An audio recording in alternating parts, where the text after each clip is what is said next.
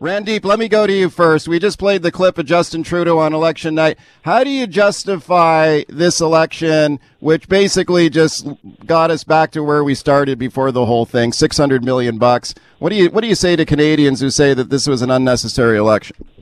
Well, I think it was a pandemic. I think people uh, needed to voice their concern and voice their uh, electoral uh, right and, and to, to see what kind of government they wanted. If they chose to have a very similar type of government, then so be it. That's uh, that's the choice Canadians made. I think more choices for Canadians uh, is usually better. Uh, people want uh, the ability to make that decision rather than um, uh, governments making it always for them. And in Lower Mainland, uh, the Liberals gained uh, three. Uh, uh, four seats uh, that uh, that they didn't have before, and people chose uh, uh, liberal mandates and, and felt that the liberal government's doing a great job. And from Cloverdale, uh, Langley City to the two Richmond ridings, and uh, uh, hopefully Vancouver Granville as well. Okay. Okay. Dan Albas from the Conservatives. What do you say to that?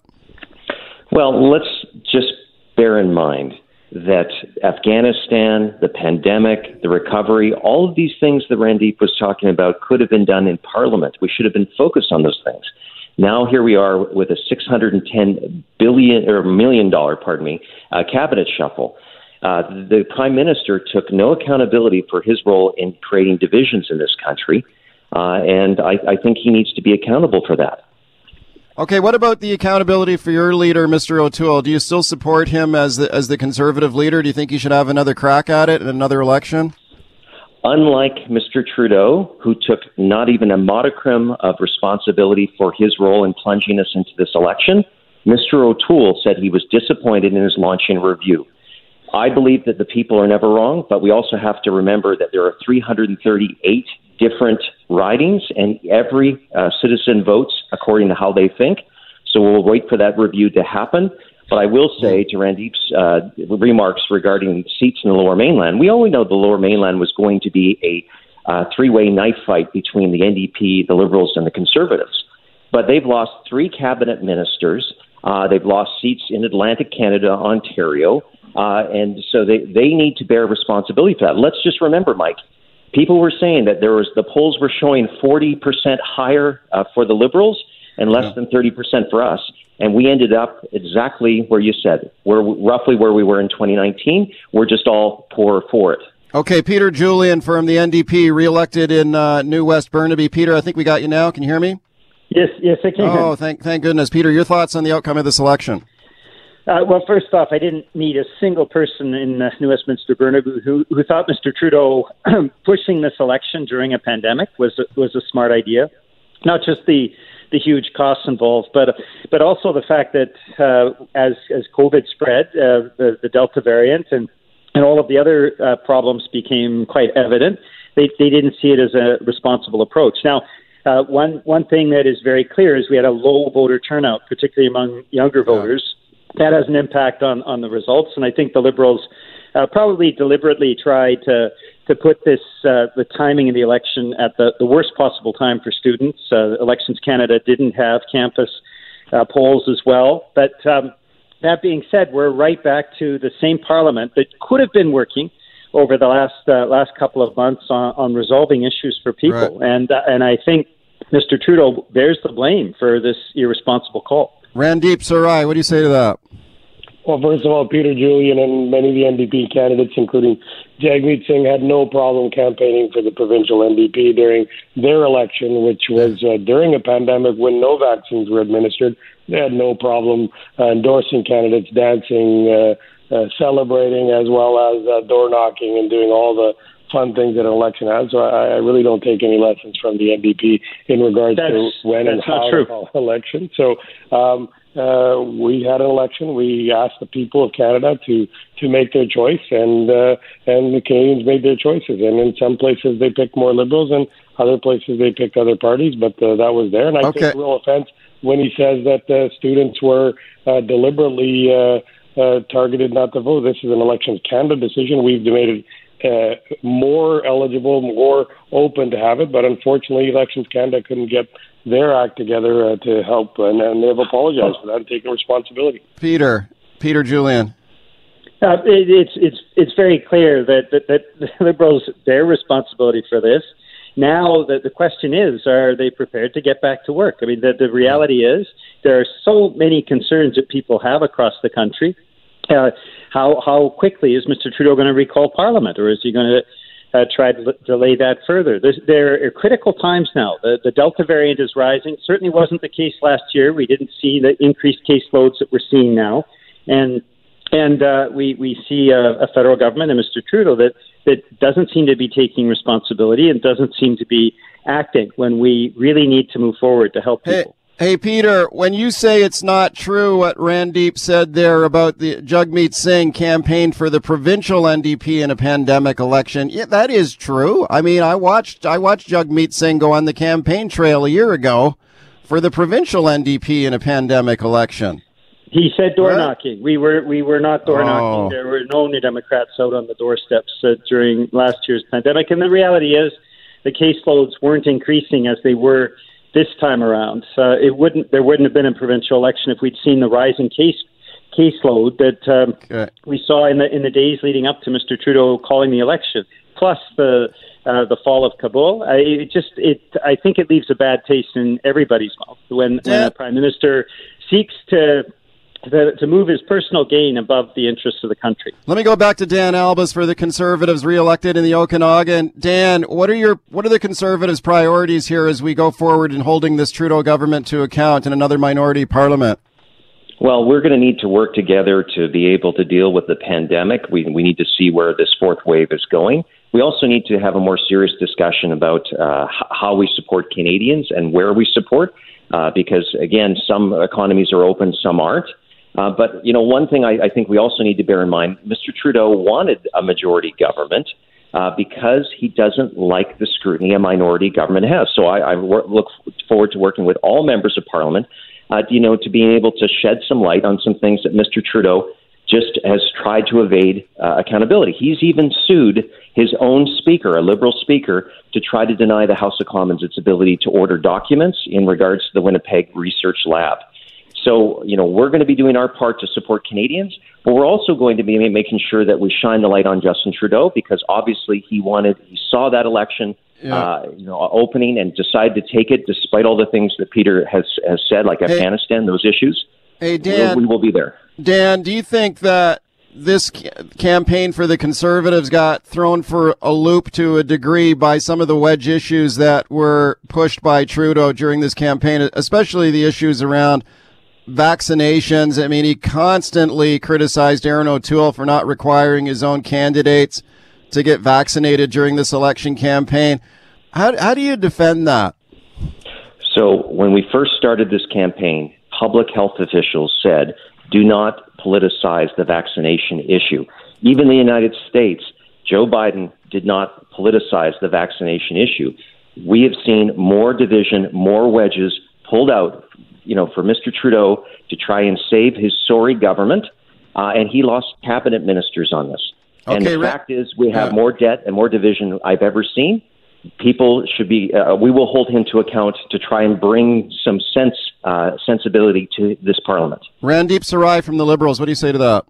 Well, I think it's it's the divisions that created by Erin O'Toole and the Conservatives uh, not giving a clear, clear message to vaccinate. In fact, public health authorities were begging public uh, figures and leaders of our community to help endorse uh, vaccination drives, uh, show that you're getting vaccinated, show leadership in it. And when you don't show leadership in it, you cause divisions, you cause frictions and, and uh, factions in society. And that's what Erin O'Toole did. Uh, the same thing went with gun control, flip flop, repealing assault rifles, banning assault rifles. I don't know what I'm going to do with assault rifles. This is the hmm. actions of the of the conservative government. This is a conservative uh, leader. This is the type of actions they were doing that is causing division in the country. The same with climate you know, their party votes uh, against climate change and and ignores it. Leader puts something in, and then leader backtracks on it. Like these are the things. That's a load of malarkey. I think at least our party has been very clear in all its mandates, has been okay. very direct, and been uh, forthright to the public, and uh, and stuck with it. Okay, Dan. Uh, Dan, I know. I, I, I, I know, Dan. Okay, I'm glad you got. I'm glad you got that in. I, I, we're running so, out of time. So, so, we're running just, out of time. Just on though. the vaccination, my leader stood yeah. by all the other leaders uh, you know, before the English debate, and they did a joint video But he, talking did, about he didn't stand by it to his own caucus members or his ri- own candidates. that's ridiculous. That's I'm clear, and vaccinated, still and, and this is the kind of divisions that you guys are trying to go stop. Okay, old gentlemen, gentlemen, gentlemen, I'm gonna I'm gonna jump. go to old folks' homes, unvaccinated, putting their lives at risk and all the staff in there. Gentlemen, I'm gonna I s- think that's deplorable. Peter, we got Peter Julian. Thirty seconds. I'll give you the last word. Go ahead. Well, ca- Canadians are, are suffering right, right now. We've seen cutbacks in COVID support. Uh, we know with this Delta variant that the, there are increased health risks. Uh, we Okay. all need to work together, and I hope that Mr. Trudeau uh, reconvenes Parliament so that Okay. we can start to get things done for people. I hope they work together too. Uh, thank you, all three of you. Congratulations on all three of you being reelected in your ridings. Peter Julian for the NDP, Randeep Sarai for the Liberals, Dan Albas for the Conservatives. Appreciate their time this morning. It is indeed an honor to be here this morning as your new president. The BC Nurses Union is the strongest union in this province.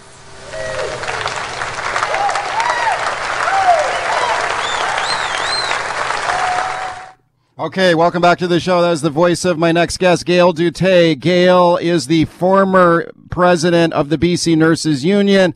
Uh, that was her acceptance speech back in 2015. She's now the past president of the union. Uh, this union uh, going through a lot of scrutiny right now over the issue of mandatory vaccination for nurses in our province. And I'm very pleased to welcome Gail to the show. Gail, thank you very much for coming on today. Well, thank you very much, and thank you for that flashback in time. Yeah, I thought that'd be a nice treat for you. Go down memory lane there. Okay, uh, 2015, you were the uh, made the uh, appointed as the president of the union. Gail, you are now the past president of the nurses union. A lot of lot of 2014, actually. 2014. Thank you. Yeah. There's a lot of focus on this union right now over the issue of mandatory vaccination for nurses. The union has come out opposed to that. They say that nurses should have the right to reject the vaccine and continue to work in the healthcare system. What do you think of that position that the union has taken? Well, I know where that position uh, comes from, and I was part of that position at one point in time. Uh, there's no question uh, that uh, that is the position that BCNU took during the flu vaccination and or flu vaccine. And uh, the compromise was that if you didn't have a flu vaccine, you masked, and you had to mask for anywhere from five to six months, and that's that kind of worked well for the parties for a couple of years. Uh, but this is different. Uh, this is a global pandemic, and I think uh, positions and, and leaders uh, need to adjust and change accordingly. I was interested to hear Rona Ambrose the other night on election night, uh, you know, be a little bit uh, cri- critical of Erin O'Toole, saying that his judgment in the vaccine passport uh, cost him a lot of votes. And I, I was just listening to your previous uh, session there, and you know, vaccines are going to be our way out of this pandemic. They they truly are, and um, we're not out. In fact, we're stepping one foot back in. So I think we really need to push vaccinations at every opportunity, and that does include nurses. Do you think that the union's position on this, rejecting mandatory vaccinations for for their members, is is out of step with the current public health approaches that we're seeing from a lot of other frontline healthcare organizations, like notably the Canadian Medical Association and the Canadian Nurses Association? So these are the two major groups representing doctors and nurses across the whole country are calling for mandatory vaccination for frontline healthcare workers. And yet here you have the BC Nurses Union on the other side of that, on the opposite side. What are your thoughts on that? we, well, we play different roles. The union is an advocate for nurses, and the Canadian uh, Nursing Association is really made up of the associations which govern the uh, colleges across Canada. So, very different roles. The college, uh, of course, protects patients. Um, and reports nurses. Uh, BCNU's position is is one of advocacy for nurses. So they are quite different roles. I do know that you know, not every doctor is vaccinated as well.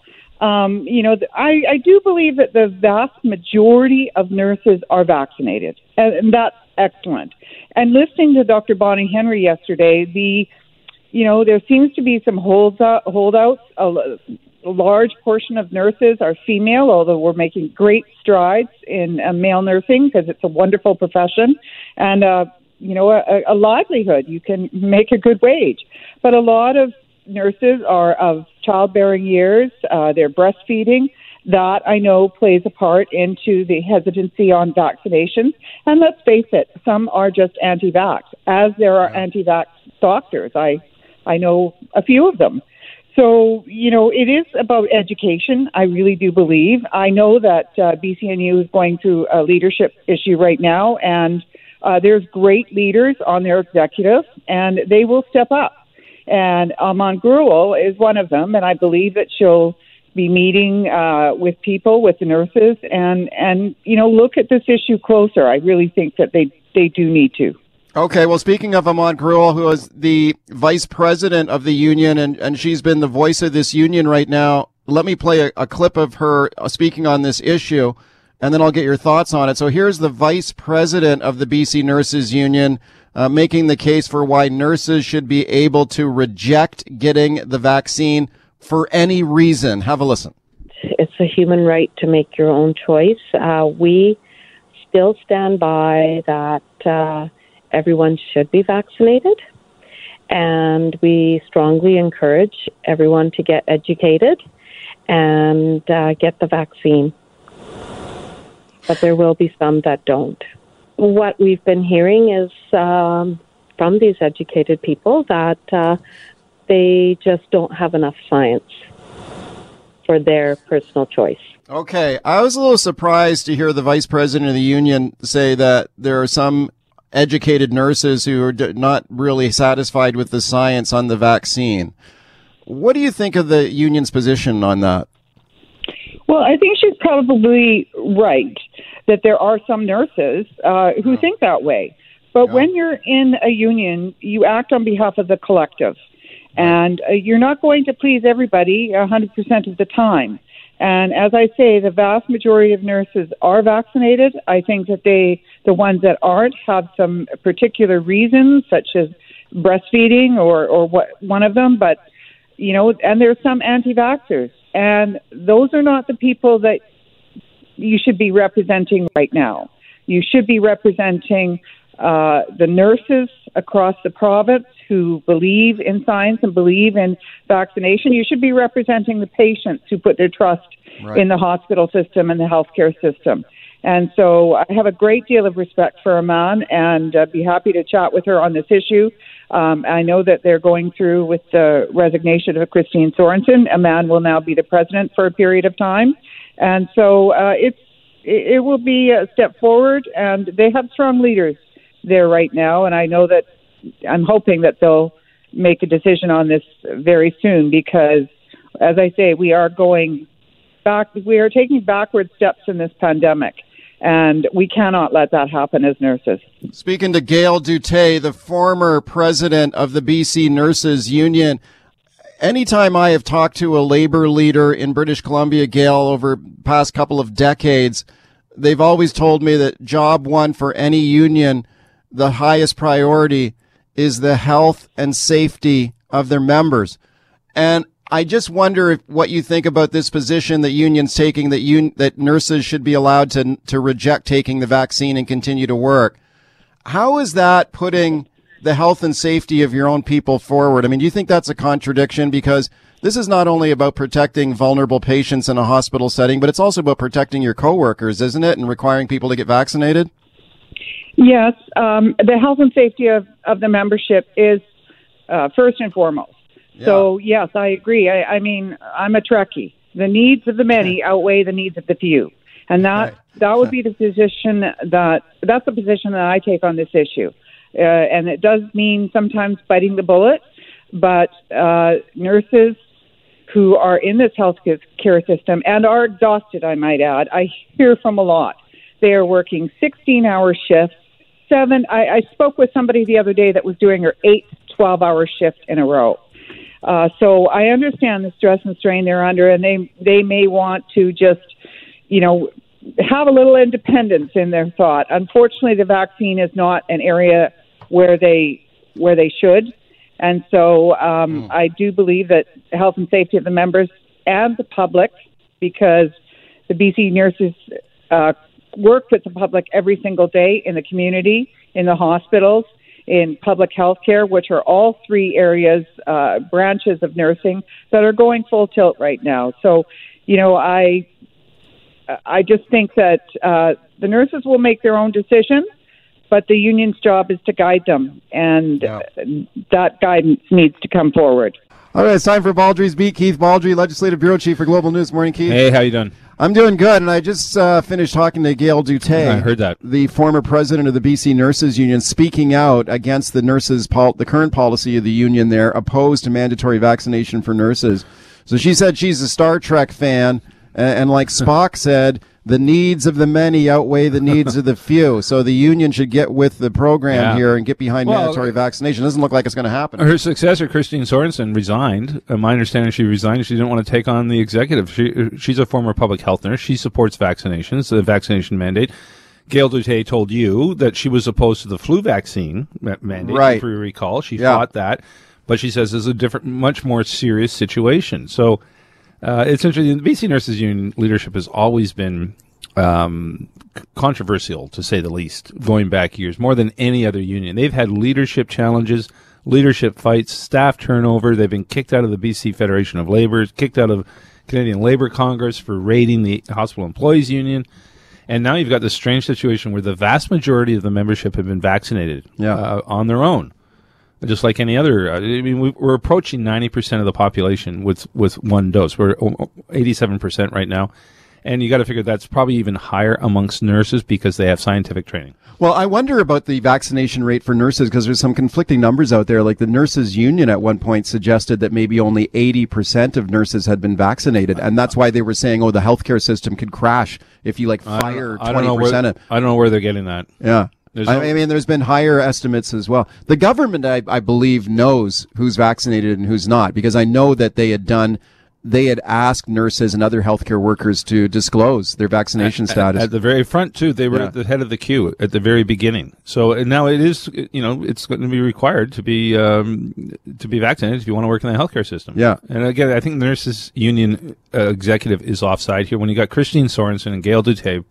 two former presidents, basically saying the executive is wrong, that that's a problem. Well, we'll see what happens. I mean, this kicks in next month when those mandatory vaccination rules become applicable, Mm-hmm. and we'll see if there is a problem. I mean, Bonnie Henry yesterday was asked about this, and is she worried about losing a ton of nurses? And she said no. She didn't seem to be too worried about it. Well, you know, everyone take a step back. Are you going to actually give up a very well-paying, good benefits job that you've trained your whole life and aspired to be in for forever because you've somehow read something on the internet that the vaccine is not safe or something? I re- think really uh, very few people are going to do that. Okay, we'll see what happens here. I, I was really grateful to Gail Duteil speaking out like that because it takes courage. It takes some, her. it takes some guts to speak out against your own union. Like Judy from Langley. Remember Judy, the Sure. forty-year nurse from Langley, speaking out Yeah. last week. Yeah.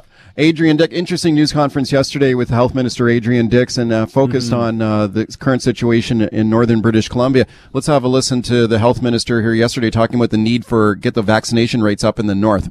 We expect the pressure on critical care in the north will continue until vaccination rates go up and cases and hospitalizations go down. We need to reduce pressure on the north. Okay, what jumped out at you yesterday? Well, just the continuing concern about the North. I've been reporting on the Northern health situation for some time now. Uh, it's a combination of low vaccination rates and now a sudden surge in hospitalizations and ICU numbers. In an area with low population, the Delta variant is spreading very quickly, and there's not a lot of hospital beds, and there's not a lot of ICU beds up there. That's why 12 patients were transferred in the last few days. Nine of them with COVID 19 had to be moved down to Metro Vancouver and Vancouver Island. That puts a real strain on families in the north. So just imagine if you if you live in the north in Prince George or Dawson Creek, and suddenly your family member who's in ICU has to be flown down to Vancouver or Victoria. How are you going to visit? Well, you're not going to visit them if they're in the ICU, but you can't provide any support for them, and that's a very serious situation. Up there. What are the vaccination rates up there right now? Unfortunately, it's very low in, in some some uh, locations. Vanderhoof, uh, Enderby, Dawson Creek, all below sixty percent. Fort St. John is about sixty four percent, I believe. Uh, rural Prince George is very low.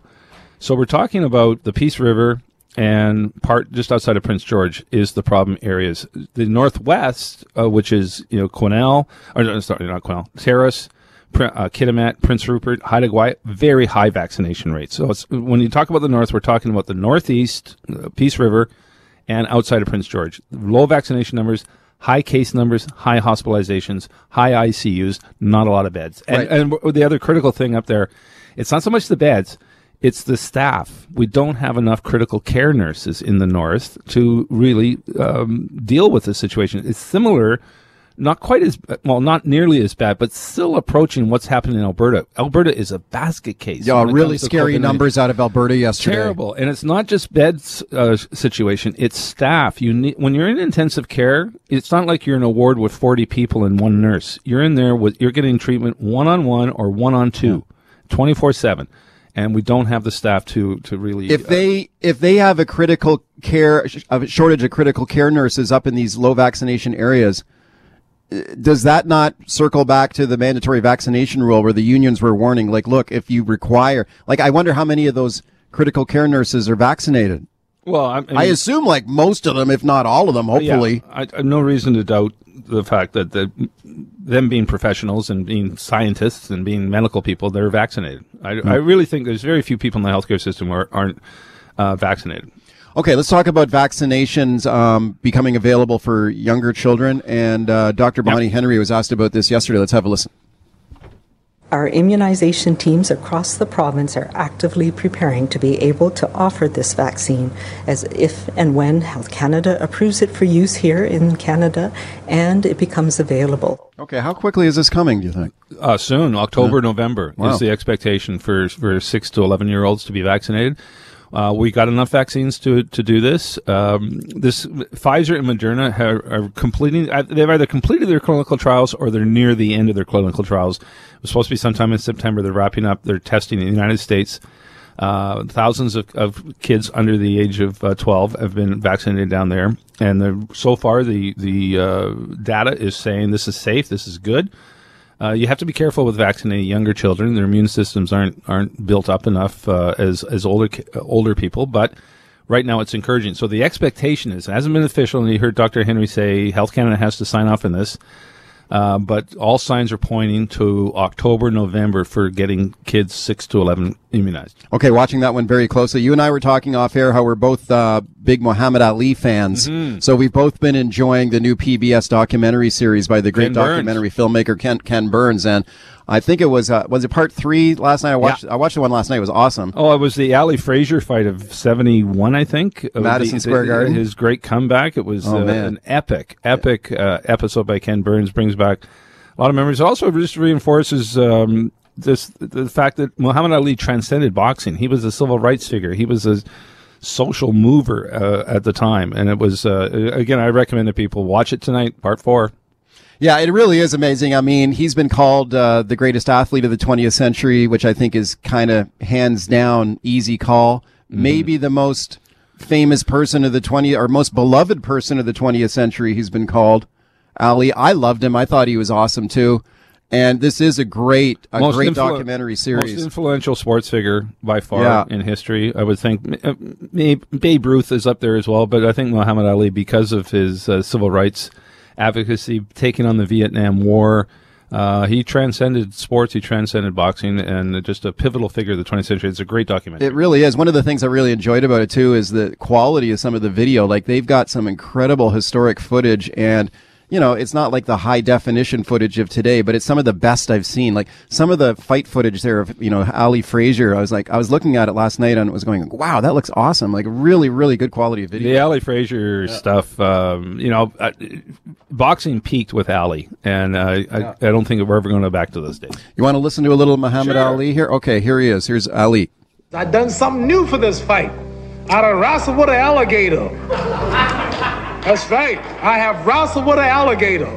I done tussled with a whale. I done handcuffed lightning, throw thunder in jail. That's bad. Only last week, I murdered a rock, injured a stone, hospitalized a brick. I'm so mean, I make medicine sick. I think that was before his fight with Ken Norton in the 70s, Yeah. but uh, Yeah, he's- there was no one else like him. It was warts and all in this documentary. I mean, it's not Yeah. uh, it's not everything uh, haloed about Ali. His treatment of Joe Frazier was quite shabby. Oh, yeah. quite shabby and quite uh, mean, demeaning, cruel. Yeah, and uh, the way he taunted him mercilessly. Uh, again, if it was just brought about some troubling aspects about it, but it was all part of his show, showmanship. Yeah. You know, his uh, publicity shtick. Uh, but very good documentary. All right, welcome back to the show. It's Baldrey's Beat. Keith Baldrey, Legislative Bureau Chief for Global News. Just going back to the situation in northern British Columbia, the focus of the uh, of the news conference yesterday. It was interesting to hear Dr. Bonnie Henry talk about the number of uh, of pregnant women who are in uh, ICU, right? And just encouraging people, like you know, if you are pregnant, you're nursing, like you, you can still take the vaccine, right? Yeah, Don't- so the message from her yesterday: if you're pregnant, get vaccinated. So early on in the in the vaccination rollout, uh, because pregnant women were not part of the clinical trials with Pfizer and Moderna and AstraZeneca, there was people saying, "Oh, you shouldn't get vaccinated if you're pregnant." Since then, we've basically the world is a clinical trial. We've had you know billions of people vaccinated, uh, and tens of thousands of pregnant women have been vaccinated. The Yeah. data shows it is overwhelmingly positive to get vaccinated if you're a pregnant woman or if you're thinking of getting pregnant. The Society of um, of uh, gynecologists and obstetricians Yeah. is recommending you get vaccinated. So if you're a pregnant woman, you have an obstetrician, you have a gynecologist, and you follow their advice on everything. Yeah, Uh, right. Yeah, so you do. You follow their advice, and you follow their their. And so the the guidance now and the advice is to get vaccinated. And that was the message Dr. Henry had yesterday. She went out of her way. She said because she's uh, concerned people just like whether it's uh, pregnant women or other people in other health situations are getting misleading information from the internet from social media from bogus uh, sources spread by the anti-vaxxers disinformation and and convincing people not to get vaccinated in certain situations. Uh, and she says basically go to credible sources and that includes your own personal physician your own personal obstetrician and gynecologist get vaccinated if you're pregnant Yeah, I mean, it's really tragic to think of, uh, you know, an expectant mom and uh, ending up in ICU. I mean, Mhm. that, that is a terrible situation. So that that's a key concern as well. Just going back to the situation in Alberta that we briefly talked about uh, before, uh, with the numbers there, we saw Jason Kenney this week shuffle his cabinet, removed his health minister, put a new, new health dramatic minister news in there. conference yesterday. Jason Kenney uh, shuffling his uh, cabinet, firing his health minister, or putting him into labor, bringing in someone new. He's under fire. Uh, he's unpopular. Today, there's a pivotal caucus meeting of of the Conservatives there. Uh, a number of people are reporting that there's going to be requests for him to resign. You and I have covered enough of these situations to know it's very hard to remove a leader who doesn't want to go. It's going to. Yeah. I, I don't expect Jason Kenney to leave there. He he had all the earmarks yesterday of someone who's going to stay as leader. He's got a part of his caucus are basically anti-vax or uh, don't want any restrictions. He tried to turn the tables yesterday and say, "I'm not leaving because of people who are anti-vaccine, anti-restrictions," even though he's been criticized for being too lax, for Right. lifting the restrictions too early, for ignoring science. He's trying to turn it around and say, I'm not going to give in to the anti vaxxers, which is a, a neat little trick. But I, again, having covered a number of leaders who've been in really serious trouble with their caucuses, it takes a lot to remove them. Yeah, it, it is um, unusual to see a politician sort of go willingly. Like I, I vividly remember going down to the press theater uh, in the legislature, and I know you were there that day too. And Mike Harcourt walked in and, and resigned, and it was a, a big surprise. And he had had a discussion with some key labor leaders in British Columbia that kind of convinced him to resign. And He could have stuck it remo-. Yeah, I- He could have exactly. I mean, there's a guy who could have fought, but then you think about a guy like you know Gordon Bill- Campbell or Bill Glenn, Glenn Clark or the Zan. It took three years to remove Bill Vander Zalm. He, got, he got in trouble very early, and his caucus wanted him out Yeah. uh, by increasingly large numbers. And I remember vividly covering that. It took a long time to finally get him to resign. Uh, Glenn Clark took, uh, you know, he had that uh, the Mounties visited his house Yeah. with our cameras in tow. He didn't want to quit, but Uh, then no. he eventually did. But you know, Months later. a lot of these guys they're hardwired to not to quit. I mean, they're hardwired to fight and, and to and to Yeah. fight for every every inch of turf they can get. And a guy like Kenney, to me, is not a guy who is going to go easily. No. For sure. No, I, I and again yesterday, uh, bravura uh, performance. I really he gave every indication he intends to stick this out. He's Yeah. not going to give in. Um, and again, it's very hard to remove someone uh, when you're the premier. You have you basically hold all the cards, The minute you leave, you lose all your cards, and uh, you you weaken yourself considerably. So I don't see him giving in. Uh, we've seen uh, Bill Vander Zalm, Mike Harcourt, Glenn Clark, Gordon Campbell, Christy Clark was in Christ- trouble yeah, before yeah. tw- the 2013 election, and a lot of people thought she was going to be forced out. She stuck it out. Yes. Uh, defied her, her caucus critics and won the 2013 election. Right. And those critics were gone after that. so you know, the leader can. Uh, they again, they hold all the cards. I don't. The, the caucus meeting is today in Alberta, in Edmonton. It's going to be interesting to see the outcome, but I'd be very surprised if Kenney. Okay, just just a minute left. I mean, he's obviously in a difficult spot, and the numbers that came out of the ICU and number of deaths and cases in Alberta are really troubling. They had earlier, 29 people that died yesterday. yeah, that's terrible, brutal, and the number of people in ICU and hospital is really more really than serious more than too. 250, almost a Yeah. thousand people in hospital. I mean, they Wow. are very close to being overwhelmed. They're now getting to the point of having to triage even kids for treatment. It's very troubling what happened. They're very much resembling what we're seeing in a number of American states, particularly in the South, where the numbers are just simply overwhelming them. And it's not just beds and equipment; it's resources, it's human resources. Keith, thanks for coming in. Talk tomorrow. Keith Baldrey there, Baldrey's Beat. Thanks a lot for your uh, your calls. Back to the show. Let's talk about COVID 19 in BC schools and the British Columbia now reversing course on the system for notifying parents about COVID exposures at public schools. This was after Provincial Health Officer Dr. Bonnie Henry had earlier said that notifying parents about COVID cases in schools was causing families too much anxiety. Uh, there was some pushback and criticism on that earlier. I've got kids in public school. I do recall getting a letter like this a couple of times in the last school year about a COVID exposure at my kid's school. It didn't really cause me a lot of anxiety. I actually, as a parent, I'd like to know more information to me is better than, than none. Uh, but they did decide to go with a, uh, a less notification to parents because of the anxiety it was causing until yesterday when Dr. Bonnie Henry kind of reversing course on this yesterday. Have a listen to what she had to say. Initially, it was my understanding that there was a, a level of anxiety from the way that we had uh, given um, broad school notifications last year.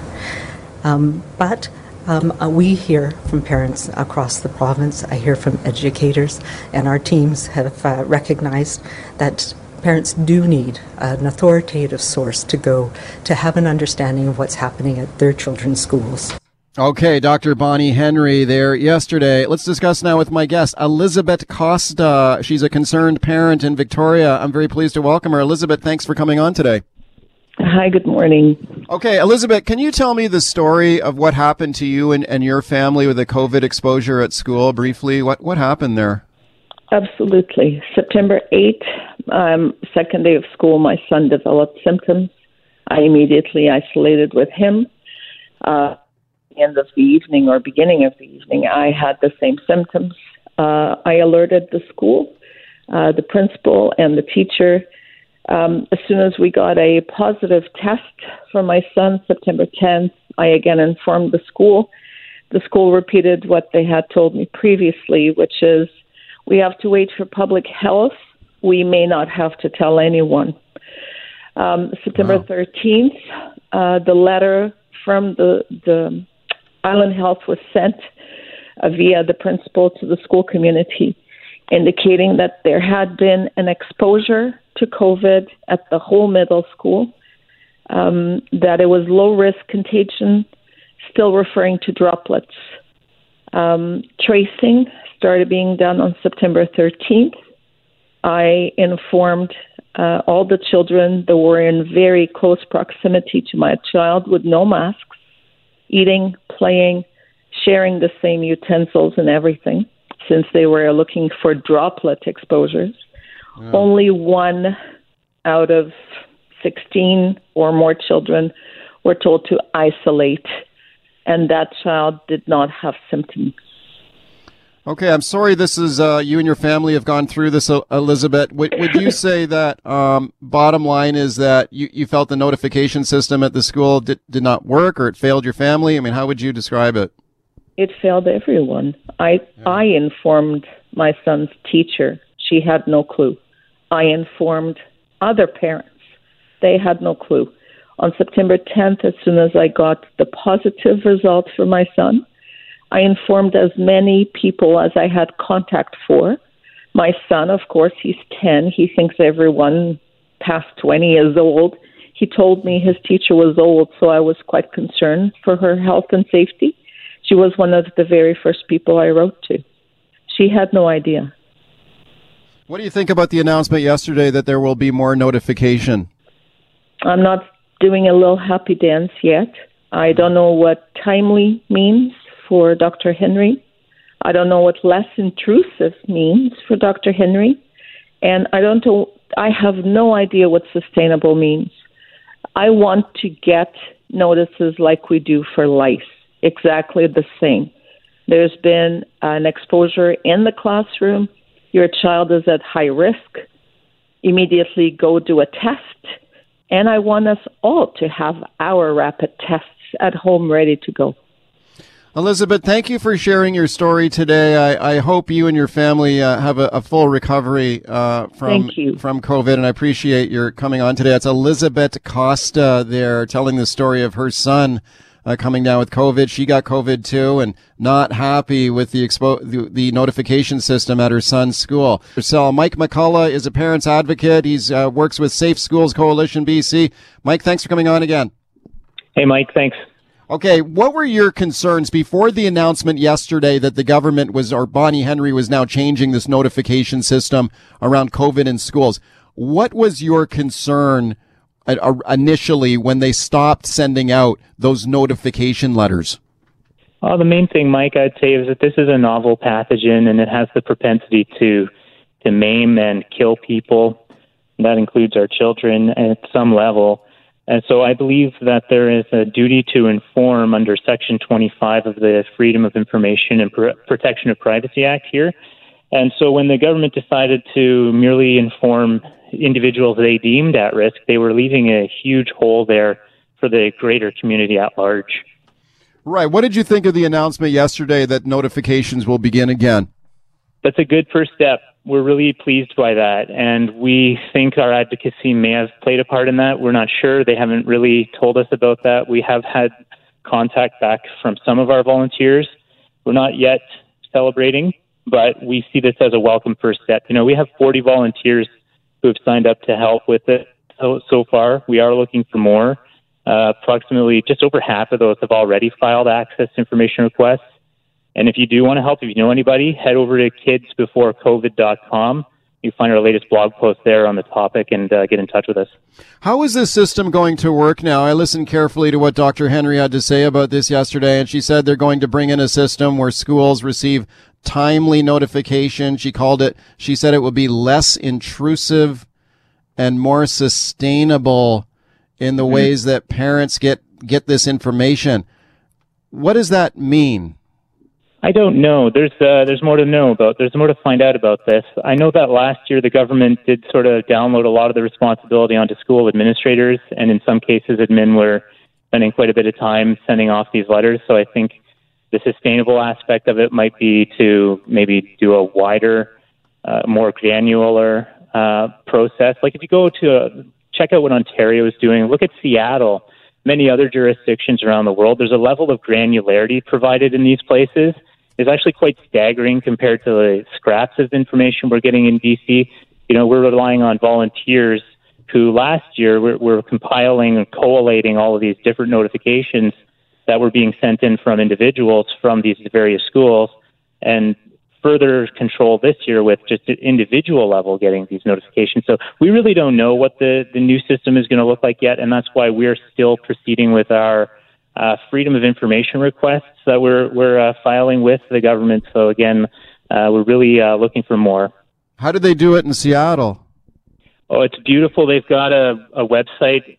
Um, the dashboard there has little dots that show you every little spot in the city that uh, has exposures at every single school, at every single district, and how many uh, exposures are known. So we would love to see something in line with what we're seeing in uh, jurisdictions like Seattle. Right. Speaking of Mike McCullough, Safe Schools Coalition BC, Mike, how many COVID exposures have there been in schools? Do we know at this point?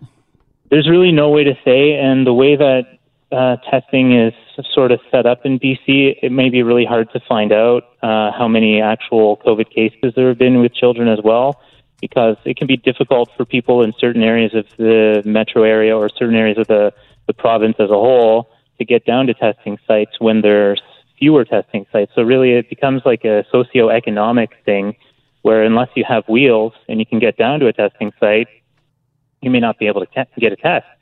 Um, so this is something that we need to get uh, pushing for next is further testing, perhaps even widened rapid testing in each of the schools. Perhaps there's better ways of, of doing this. There's more ways to surveil this, and we want to see more.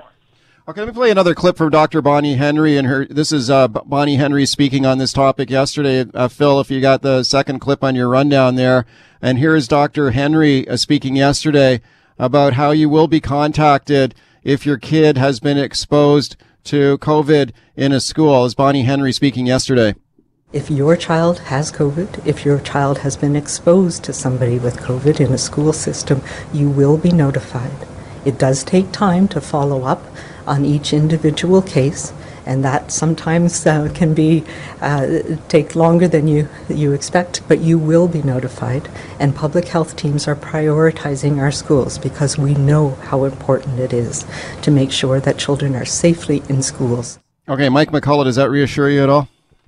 No, I mean we listened uh, just a moment ago to Elizabeth there, your previous caller, yeah. and I think it was September 8th to September 13th you know, that doesn't really sound judicious or really quick to me, especially when that's basically beyond the incubation time of this disease. So it's got to be better than that, Mike. Yeah, when earlier we were told there was this was kind of a surprise announcement earlier from Dr. Bonnie Henry when they announced that they were going to stop sending out those school-wide notification letters of a, of a school exposure. And just as a parent myself, I remember getting a couple of those type of letters from my own kids' high school uh, last school year, and that did not cause me a, a lot of anxiety. Really, I yeah. mean, for me as a parent, it was more like, okay, I know what the reality is. I know what the situation is here, and for me, it was just more like a, an opportunity to kind of double down and, and talk to my son about the importance of following the rules, make sure you're washing your hands, keep your mask on and stuff. So it didn't really cause me a lot of anxiety as a parent. So it kind of surprised me when I heard, you know, authorities saying, well, these letters are causing people anxiety. I mean, what did you think about that when they said this, you know, people were too worried or anxious about these letters? Uh, I don't buy it personally. I think that this is a, a way of saying, well, we're, we're going to control the information and try to keep everything on the rails with the plan as it is, rather than to really direct more resources to stopping the spread of this virus. We have uh, an opportunity here to be the best in the world. I want to see more notification. Less information is actually more anxiety provoking than more information yeah, that's that's kind of the way I looked at it too. What, we have seen like volunteer organizations like the one that you're active with, or the COVID Tracker Facebook page, with parents that are just on a volunteer basis trying to share the information among themselves. What has that been like over the first couple of weeks of, of the school year when these notification letters were stopped, and the effort to try and tell parents what was going on? What was going on in like like on that Facebook page? I'm not affiliated with the BC School COVID Tracker, but I am admiring what they are doing. I think they're phenomenal, and they've played no small part in helping get this changed, I believe. And uh, I think that within our own organization, we had consulted with freedom of information lawyers and people who are very knowledgeable with how to get the government to listen to your concerns. Um, and so that's where our project sprung out of. Once we decided to go public with it two days ago, I put out a small blog post. It was shared instantly, and we more than doubled our volunteers. So there's absolutely a volunteer, or rather, an appetite here for people to hold the government to account to ensure that we do get more no- notification, and so we can really know what's going on in our kids' schools. Mike, thank you for coming on today. Appreciate it. Thanks, Mike. Let's talk about that long awaited SkyTrain expansion in Surrey all the way out to Langley. The headline today Surrey to Langley SkyTrain will not be up and running until 2028, according to a new report. Uh, being sent to TransLink's board of directors. This brought a response yesterday from Surrey Mayor Doug McCallum. Put out a statement yesterday saying he's frustrated with delays. He says it's disconcerting. He says it's been close to 30 years since the last rapid transit expansion in the city of Surrey. Let's discuss now with my guest, BC Transportation Minister Rob Fleming. And I'm pleased he could join us again. Minister, thank you for coming on. Oh, thanks for having me, Mike. Okay, I know that you think there's some confusion out here about this story, Yeah. that it's not really a delay. Uh, originally, though, I mean, weren't we originally told it was 2025 was the completion, targeted completion date for this project, or no? I'm not quite sure where that date comes from, but there's been a lot of recent history that's changed things. First of all, in 2018, uh, Mayor McCallum was elected mayor, uh, completely rejected the plan for uh, LRT uh, in in Surrey, and and um and reordered uh, the project to be SkyTrain uh, only to Fleetwood, seven kilometers. uh, and to take all the money that TransLink had allocated from LRT and put it into that project. And we had no objections with that because this project was going to be led by TransLink. That's uh, the agreement we came on the regional investment plan that the province would be the lead agency, build and then amortize the Broadway subway line, which, by the way, broke ground last year and is subject to be completed in 2025.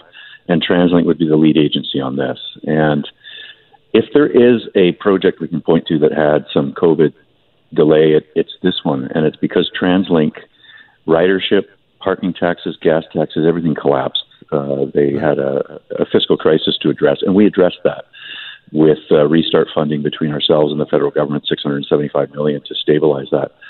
And coming out of COVID, we decided that you know what, TransLink is not going to be able to lead this project. So to get it back on track, it's now a provincial project. But we wanted to maximize the federal contribution, and, and we also wanted to make phase one and phase two to Langley instead of having it as a phase project, make it one project. So in actual fact, instead of the completion date being 2030 in Langley, it's not going to be 2028. So we've accelerated this to the greatest degree possible. We've taken over the project, recognizing the fiscal uncertainty that TransLink fa- uh, faces, and we've maximized the uh, federal contribution because don't forget it was only earlier this year, February 2021, that the federal government, the Trudeau government, announced the creation of the quote unquote permanent transit fund. So this is the first project that I'm aware of that is accessing that new federal fund in British Columbia. Right. Oh, okay. So you're saying that you know the orig- the project has gotten bigger, like the the the route has gotten bigger, yeah. has gotten longer, right? Like originally there was talk about okay, they can build they could build SkyTrain out to Fleetwood. Fleetwood, yeah. Now we're going to go all the way to Langley. Yeah. It- I mean, was the Fleetwood line? Is that where the 2025 date came in? Is that that they would hope to have Yeah. that built out to Fleetwood by 2025? But now you're building it. Now you're building a longer project, and that's why it's going to take longer. Is that I fair? think that I think that date comes from a 2018 document that is Right. a TransLink document, not a provincial document. So this is now a provincial project. As I just said, a lot has changed in the last 18 months during COVID. TransLink's financial position meant they could no longer lead the project. We picked up the pieces there. Uh, we're working to accelerate it. We only had an announcement on this in July uh, because that was when we secured federal funding. As soon as we'd secured a, a positive result with the federal government, we pulled the trigger on beginning this project. And Mayor McCallum, uh, to his credit, has begun some of the pre-works on this project already. Uh, Highway 7 widening, uh, relocating some utility corridors. So uh, we're by going out and making this a one-phase project, which more than doubles the length, so it goes from seven kilometers to over 16. Uh, adding new stations, uh, connecting through both Langley Township and uh, and the city of Langley. Uh, obviously, it's a bigger project, but it, it gets into the Fraser Valley and starts to shape the growth that we know is going to come. That's where homes are going to be built, and we want to have transit-oriented development be the future of that part of Surrey and uh, and the Fraser Valley. So it's a fantastic project, and it really actually is being accelerated. As I mentioned, Langley was not going to be part of this until 2030. Now it's 2028. Okay, 2028 is is now the target date to have this project up and running. SkyTrain to Langley, right? So that that is the target right now. 2028. The price tag for this project 3.95 billion. Is that the current estimate? That's correct. And if we Yeah. kept with the phased model, it would have been over 4.5 billion. So the one thing when you go out to one construction firm and build it as a continuous project uh, instead of breaking it up into two projects, uh, that's where you save time and that's where you save money. A half a billion in this case, it's 14% cheaper by doing it as a consolidated project as opposed to a phased project. Okay, speaking to BC Transportation Minister Rob Fleming about the SkyTrain project in, in Surrey, the federal government, a partner here, you mentioned that in July the federal government committed up to 1.3 billion billion dollars for this project. Is that money secure? Is that money in the bank? That money's secured because they've approved the design and the uh, oversight, or so the, the, the key features of the project. So the, the concept, the design, uh, the business case to Fleetwood, the business case to Langley is, is being worked on right now. But yeah, that's a, that's a secure contribution from the federal government. Okay, what would you say right now? I mean, there are a number of projects underway, a number of projects under consideration. We've talked about the Massey Tunnel project recently, for example. In in your mind, like as the transportation minister, what is job one right now? Like, what is the highest transportation priority in the region for you right now? Well, uh, first of all, the region is in the middle of putting out another 10 year regional transportation plan. So we're going to be respectful of those priorities. Some of them are known. Uh, obviously, the federal government announced the same at the same time as the Surrey Langley SkyTrain that they want to look potentially at phasing um, the Broadway subway extension to Arbutus to go from Arbutus to UBC. Uh, there will be other regional priorities. Uh, we gave an extension to the TransLink Mayor's Council because of COVID. It was originally due in 2020, and, and we will have that in a few months in the spring of 2022. So there's there's lots of regional priorities, but Massey has been a, a long-standing one, and the mayors of Delta and Richmond uh, wanted to hit pause, wanted to look at a, a different type of technology, wanted to work with First Nations rights holders and have that business case developed. So we actioned that uh, actually during the federal writ period because the business case was ready and we'd had a, a positive federal indication that they were supportive of this. They recognize it's a nationally significant trade corridor. So, job one for me is uh, when the cabinet is selected and, and the federal government is up and running again, is to revisit those discussions and seek contributions on a number of other projects that are all over the province. We have some disaster relief to rebuild our highway infrastructure in the Cariboo. We've had an opportunity to talk to the federal minister uh, about that, but there are there are projects all over the province, including uh, fully mer- uh, electric marine battery uh, ferry fleets to decarbonize uh, the coastal marine service. Okay, Minister, we just got a minute left. You recently announced a new eight lane tunnel to replace the currently clogged and congested George Massey Tunnel under the Fraser River. Do you, a lot of people were surprised going with this tunnel project. Are, are you satisfied that I, I just wonder if there's going to be a huge environmental fight over this project to build a, an, another tunnel under that river? Are you confident that this thing is going to be able to get to get built without a big environmental holdup? You just got 30 seconds here. I am confident because we have a very robust environmental assessment process. And also, the business case had five different environmental impact studies that will feed into the environmental assessment process. So, a tremendous amount of uh, the environmental challenges have been identified, early mitigation strategies, and we're going to work with the Musqueam and Tsawwassen Sure. and other First Nations that are rights holders there. And, and, and uh, they were at that announcement with us. Thanks for taking the time today. Appreciate it. Well, thank you so much, Mike.